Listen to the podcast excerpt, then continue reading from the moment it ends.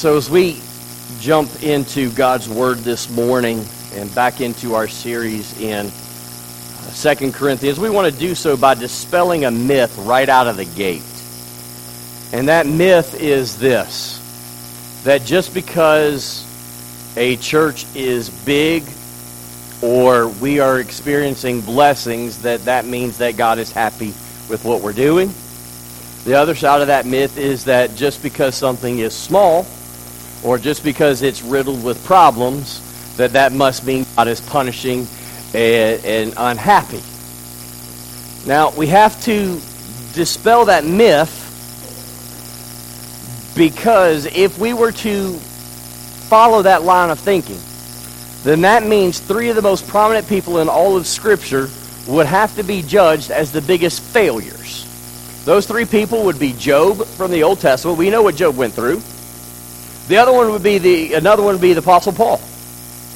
I want you to think about what Paul went through. Okay, uh, he was beaten multiple times with thirty-nine lashes. He was shipwrecked three times, jailed twice, and bit by a poisonous snake. Okay? I think he kind of suffered a little bit. But then the other one would be this: if bigger is better and blessed, and smaller is cursed and not liked, then the biggest failure of all would be Jesus. Anybody know how many disciples Jesus had at the end of his ministry, right before he is resurrected? Or right before he's ascending, excuse me. Actually, just a little bit larger than our church. one hundred twenty. Three and a half years. I want you to wrap your mind around this for a moment. Three and a half years of the Son of God teaching and preaching and doing all the miracles. And after three and a half years, only one hundred twenty people were following him. Yet, is anybody here going to argue that that one hundred twenty has not been used to turn the world upside down? Is anybody here really going to go, yep, Job, Paul, and Jesus, they were all failures? So, all three of those suffered greatly. Therefore, we have to ask this question: what is the purpose of suffering in the life of a believer? I want to encourage you, if you haven't already done so, let's go to Second Corinthians chapter twelve together. And I really want to encourage you, if, if you don't have a paper or an electronic copy of God's Word, uh, right there in the pew in front of you, there's a copy. And if you even open up your bulletin, it'll tell you the exact page number to go to, because I want you to see not my words. I want us to look at and study the Word of God together. Here's the one big thing as you're going there. Suffering is a tool used by God to teach us who He is, in order to grow our faith and trust in Him. So let's look at it together. Second Corinthians chapter twelve, I'm going to begin in verse six. I'm going to ask if you're able and would, would you stand as we honor the reading of God's Word together. He says, "For though I would desire to glory, I shall not be fooled. For I will say the truth, but now I forbear, lest any man should think of me above that which he seeth me to be, or that he heareth of me, and lest I should be exalted above measure through the abundance of the revelations, there was given to me a thorn in the flesh, the messenger of Satan, to buffet me, lest I should be exalted above measure.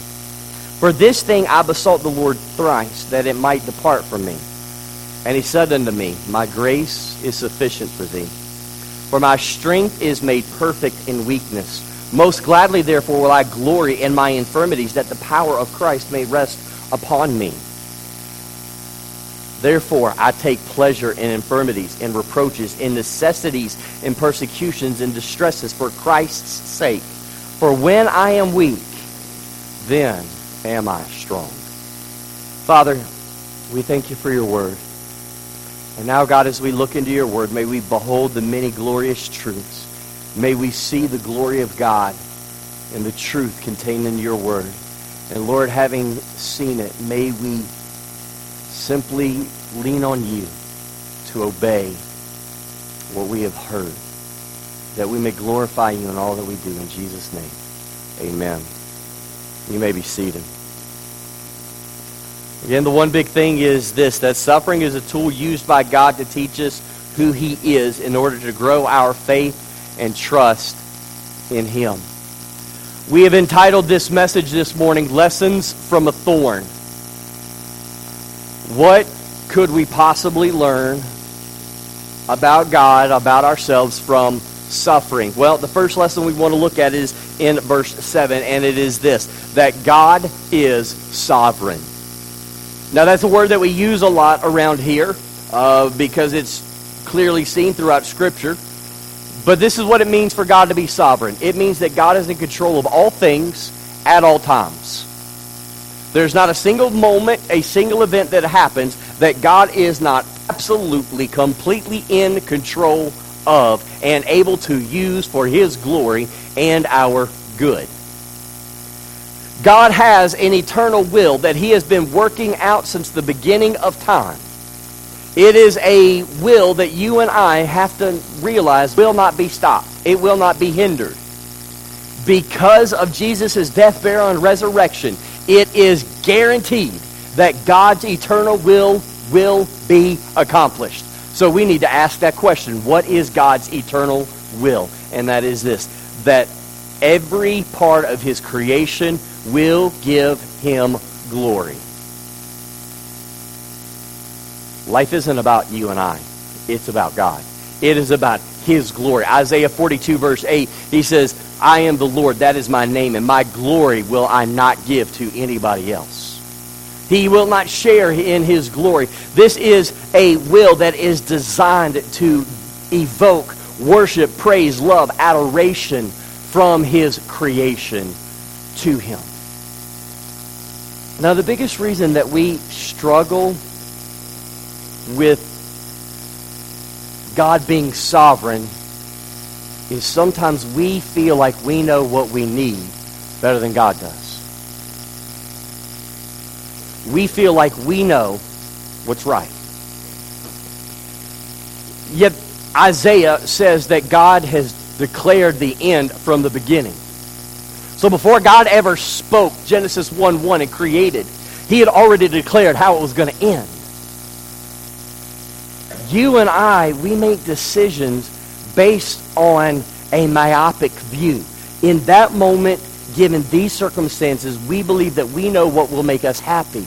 But God, in his sovereignty, who knows the end from the beginning, is going, listen, I know how this is going to end. You only know what's happening right here and right now. I know not only what's going to happen right now, but I know what's going to happen a year from now, five years, ten years, twenty years from now. And so it is a call for God to, from God for us to trust in him, that he knows what is best for us. We like to make decisions that make us happy in the moment. We like the path of least resistance. But let it be known that the path of least resistance only serves to make rivers and men crooked. The path of least resistance, we want the easiest route with the maximum results. But what God is trying to do is to evoke the worship, love, adoration, the glory from us that is due him, because he knows what's best for us. What's best for us? A relationship with him.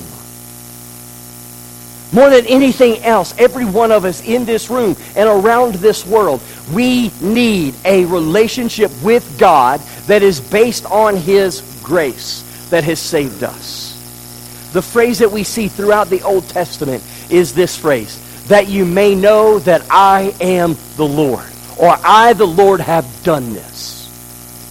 The Bible itself, all of history, is God revealing himself to mankind so that we will worship him, fear him, love him, and ultimately so that we will obey him. James says it this way, faith without works is dead. If what we know of God does not lead to actions to serve God, then we are only worshiping ourselves. God, throughout the Bible and throughout our circumstances, is showing us that everything in anyone other than him is a false substitute of what we need. You know, in America, we work fifty to sixty hours a week.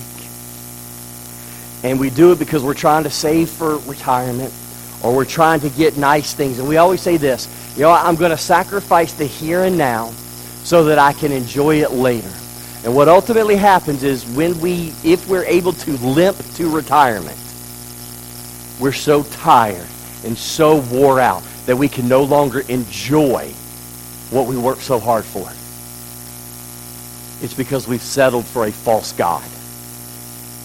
We've settled for the God of convenience and worshiped at the altar of culture instead of our Creator and Christ. I want us to see, even within God's sovereignty, I want us to see Satan's role in suffering. All right, so verse seven says, unless I should be exalted above measure through the abundance of revelations. We're going to come back to that phrase. There was given to me a thorn in the flesh. So Paul is saying, God gave me this thorn. Now, let's go ahead and unequivocally, undeniably answer, what is this thorn Paul is talking about? We don't know.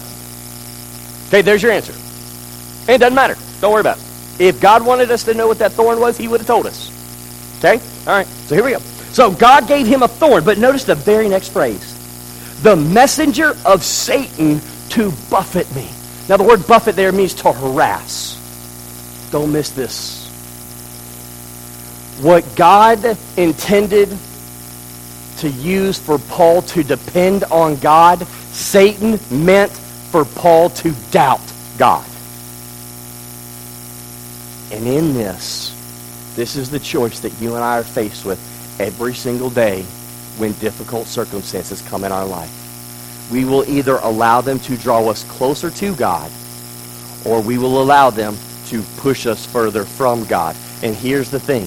The only person in control of how you respond to that is you. Nobody can make you come closer to God, and nobody can push you further from God. That is a choice of yours. And this, I mean, this is what he's getting at. He, that, that God is trying to draw Paul deeper and depend on him more, and Satan is trying to use this to cause Paul to doubt God's goodness. He loves to whisper things in our ear, doesn't he? Man, you love God. Look at all the things that you did. Look how God's repaying you. Look at all this stuff going on. Satan loves to cause us to try to doubt God. Satan desires to use our suffering and our trials to call into question God's goodness and God's love for us. Satan wants us to be like Job's wife. Remember Job's wife, right? She and her husband, man, they had suffered immeasurably. And Job's wife goes, do you really maintain your integrity? Are you really going to tell me, Job, you haven't done anything wrong? Well, if you haven't done anything wrong, and God is, you love God, and this is how he repays you, you ought to just curse God and die.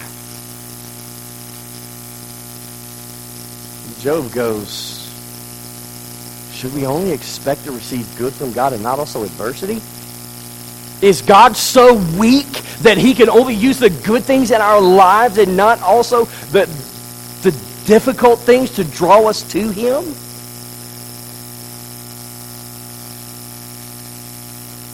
I'm not making light of what you're going through. Suffering changes people. Pain changes us. But what this text is calling all of us to understand is who God is, and to understand that God can use our pain, our suffering, to point us to the only one we really need, and that is Jesus. More than an easy life, we need a deep, abiding relationship with Jesus that is only possible by his grace. The second lesson we can learn is humility. This is probably going to be the most provocative statement of the morning. The goal of the Christian life is not to get to heaven. Now, that is a great byproduct of having a relationship with Jesus. But the goal of the Christian life is not to get to heaven. Rather, the goal of the Christian life is to know Jesus and to make him known. That is to have a relationship by his grace and then to go spread his grace to the lost. We, we know this unequivocally because the command Jesus gave us before he was to ascend was this: make disciples. Make disciples. You have to know him, which is you have to be saved by him. And then you got to give your life, the rest of your life, everywhere you go, everything you do, and making Jesus known to the world. In talking about having the mind of Christ, in Philippians chapter two, verses two through eight, Paul says that one of the characteristics of Jesus is humility. He said that he humbled himself and became obedient to the Father, even to the point of death on the cross. The invitation in Matthew eleven, verses twenty-eight to thirty, Jesus says, "Come unto me, all you who are weary and heavy laden, and I will give you rest. Take my yoke upon you and learn of me, for I am meek and lowly." He's saying you have to be humble. Paul could have been prideful. Think about all the things that God did through Paul.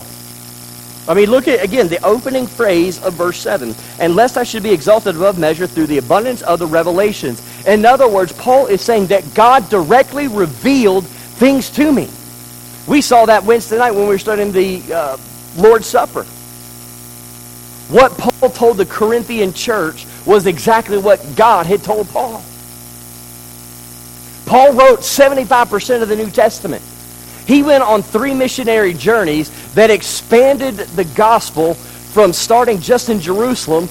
It went to Judea and Samaria, and through Paul, it went to the ends of the earth. I mean, if anybody could strut spiritually about who he was and what he did, it was Paul. And yet we see Paul at every turn rejecting that.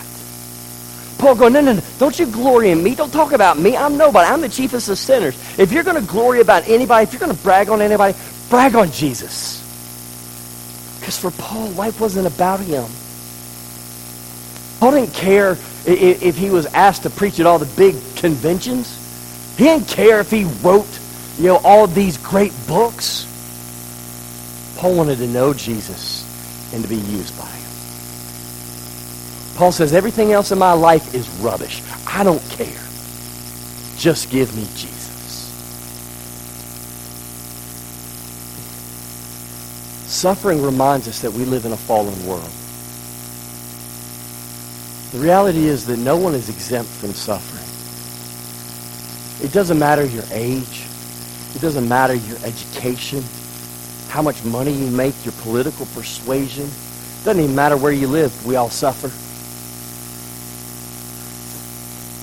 I want us to think about this. All the great technological advances, all the medical breakthroughs that we have, the best man can offer is nothing but delaying the inevitable. The best in the world cannot keep death from happening. Why? Because God, who is more powerful, said, "For in the day that you eat of the fruit of that tree, you will die." They go, well, wait a minute, I wasn't in the garden. I didn't eat. All right, well, Romans three twenty-three. For all have sinned and come short of the glory of God. There are two tenses of verb in that verse. All right, the first one is have. For all have sinned. Okay, that's past tense. That takes you back to Genesis chapter three, the garden. Okay, so we are sinners by birth. Because Adam sinned, we are born with that sin nature. That verse goes on to say, and come short of the glory of God. It's in the imperative, that the progressive here, and it's talking. We continuously come short. So not only are we sinners by birth, we are also sinners by choice. Every one of us in here are sinners by choice. Suffering reminds us that we are frail, weak, and in need of a greater strength than we possess in ourselves. In other words, our suffering is to point us to our need for Jesus. It's the only thing it can do. How easy is it for you and I to become prideful? How easy is it for that pat on that back, that attaboy, a good job? How easy is that to go to our heads? And by the way, if you think it, it doesn't affect you, you have deceived yourself. I'm sorry. We all need to be needed. We want somebody to look up to us. We want somebody to say, man, you really helped me. And this is one of the greatest dangers, because our heart deceives us. We can think that we're right when the Bible says you're wrong.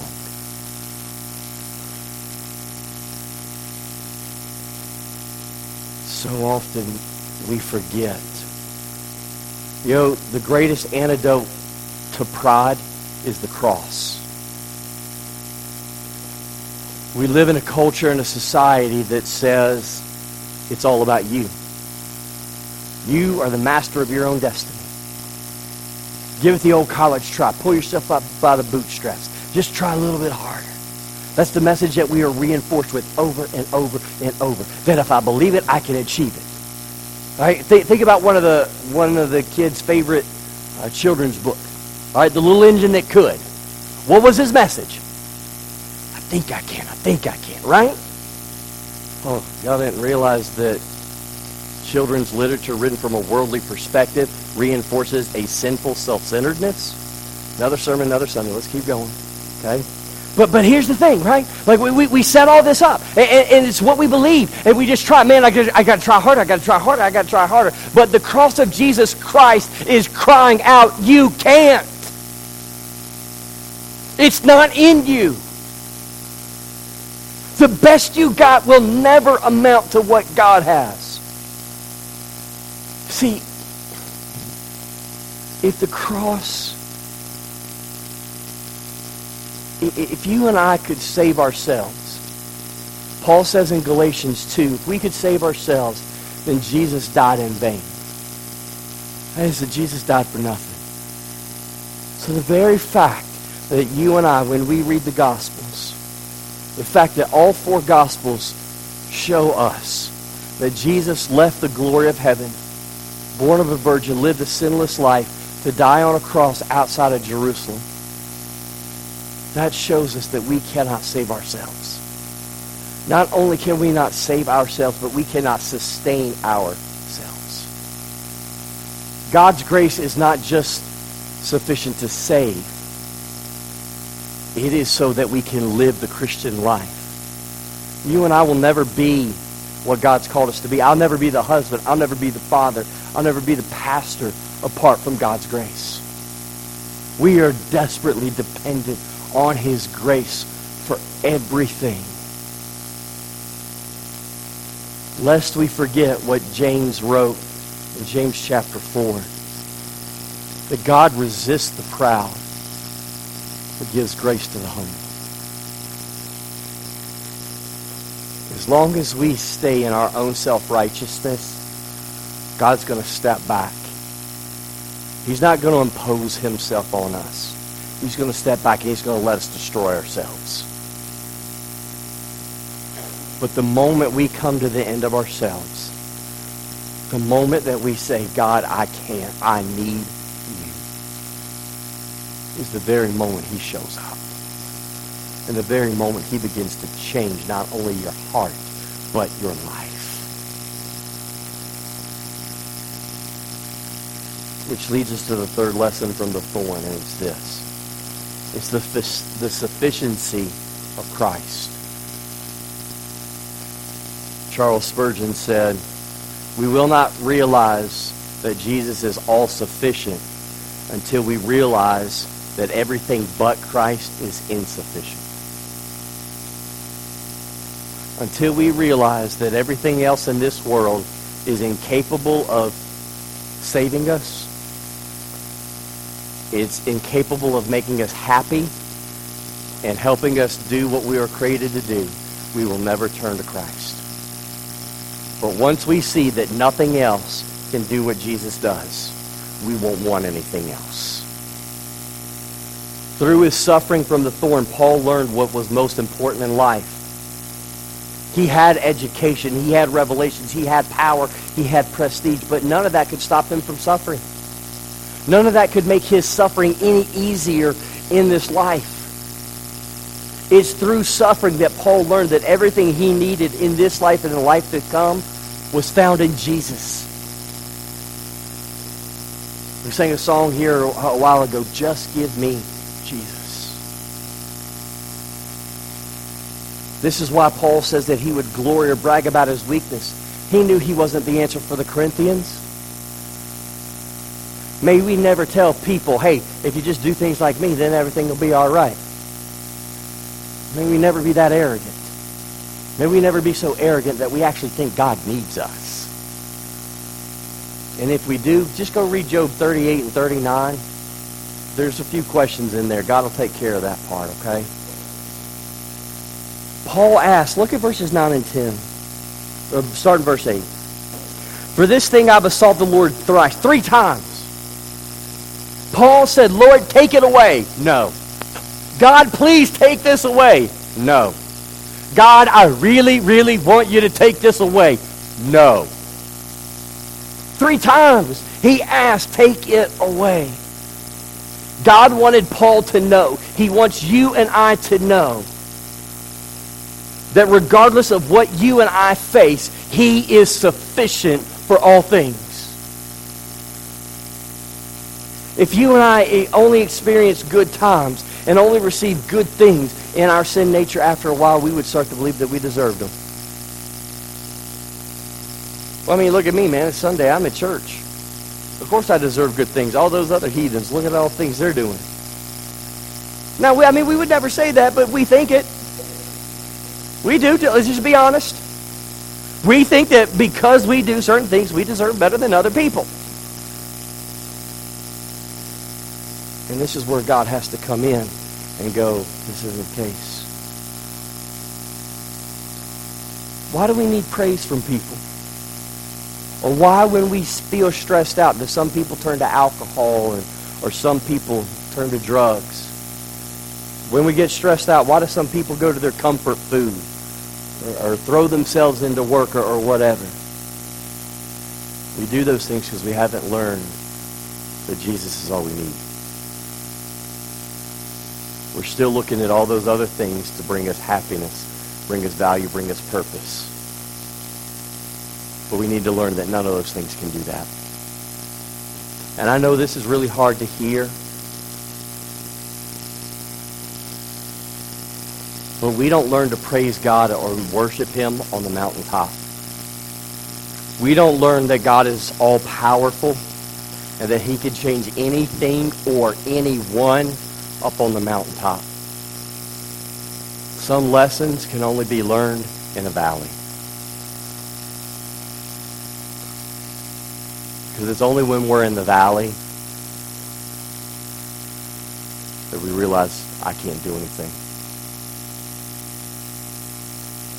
Some of you have walked down some some dark valleys in life.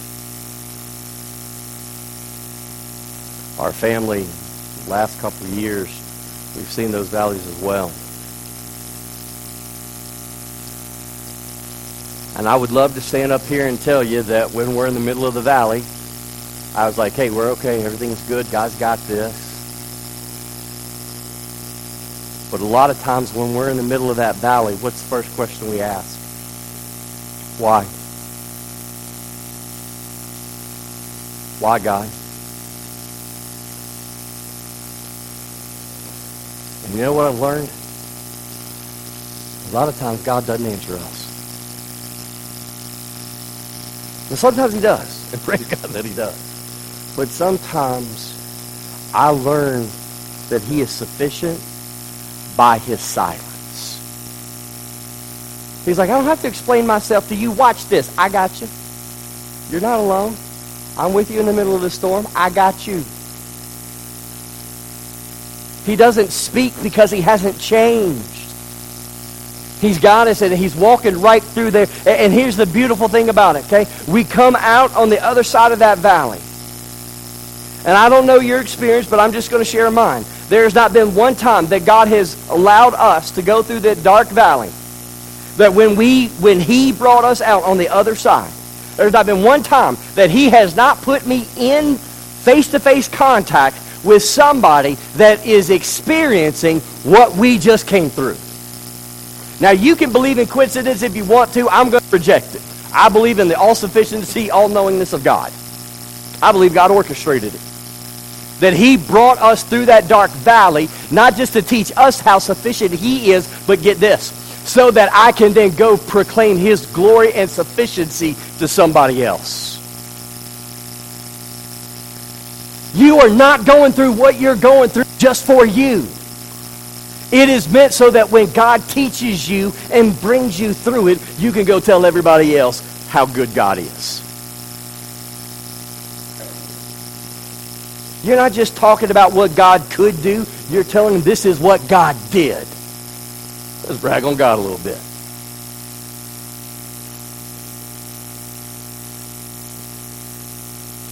So what do we do with this text? Church, we need to learn to trust God. I mean, it's as simple and as complicated as this. Trust God. I'm not saying that your suffering's not hurting.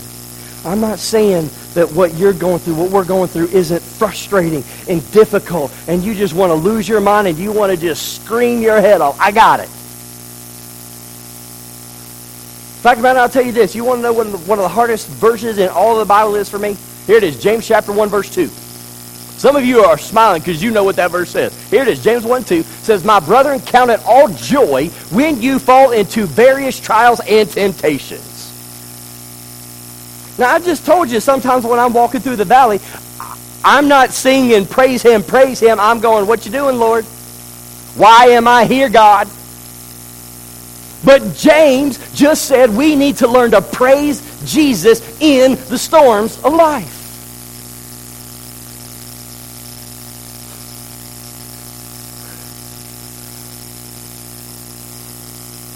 God wants us to know that His grace is sufficient to save a wretch like me and like you and like the world.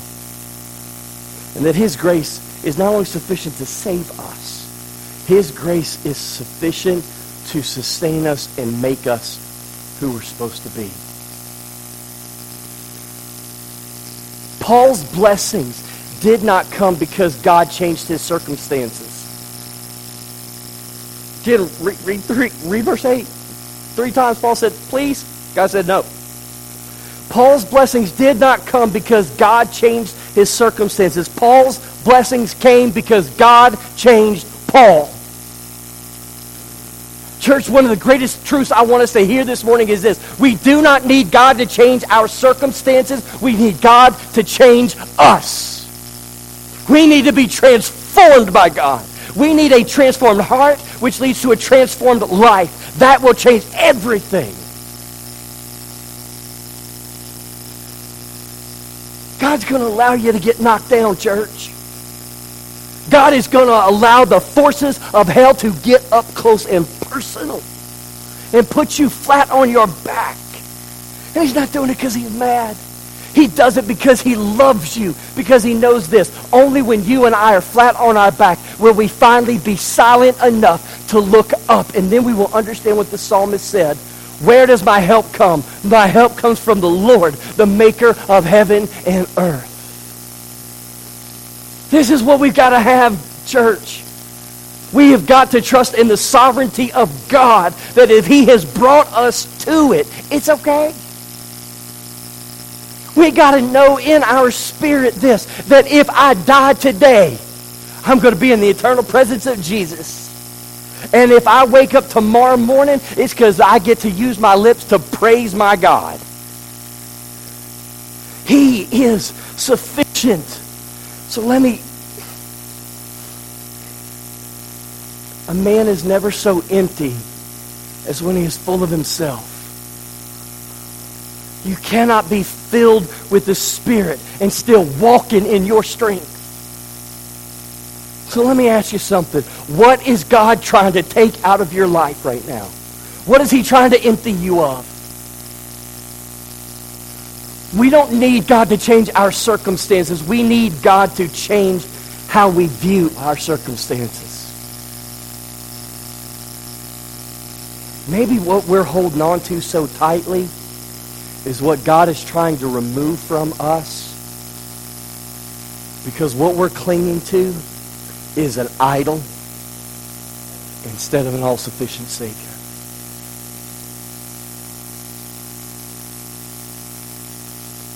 Is what you're living for right now, is what you're worrying about, is what you're tossing and turning and stress-eating and fuming and mad about and all that, is any of that worth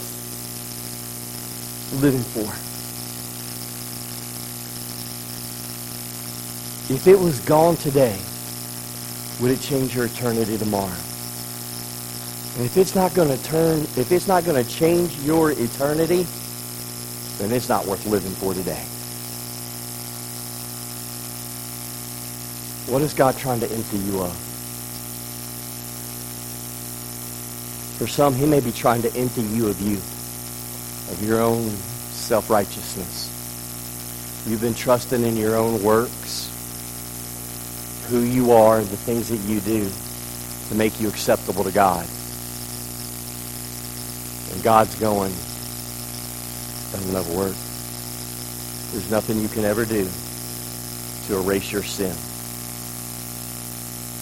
But Jesus did. For some, maybe there's an idol of, in your life. God's trying to remove it right now,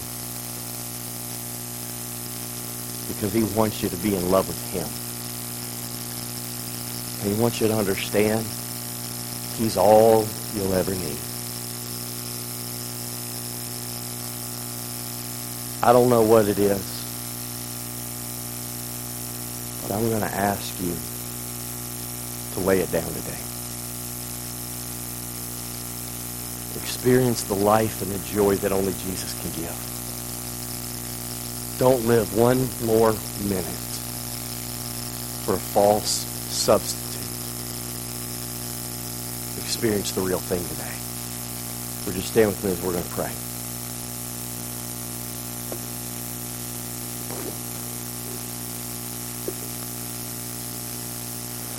Father, as we continue to move in this time of worship,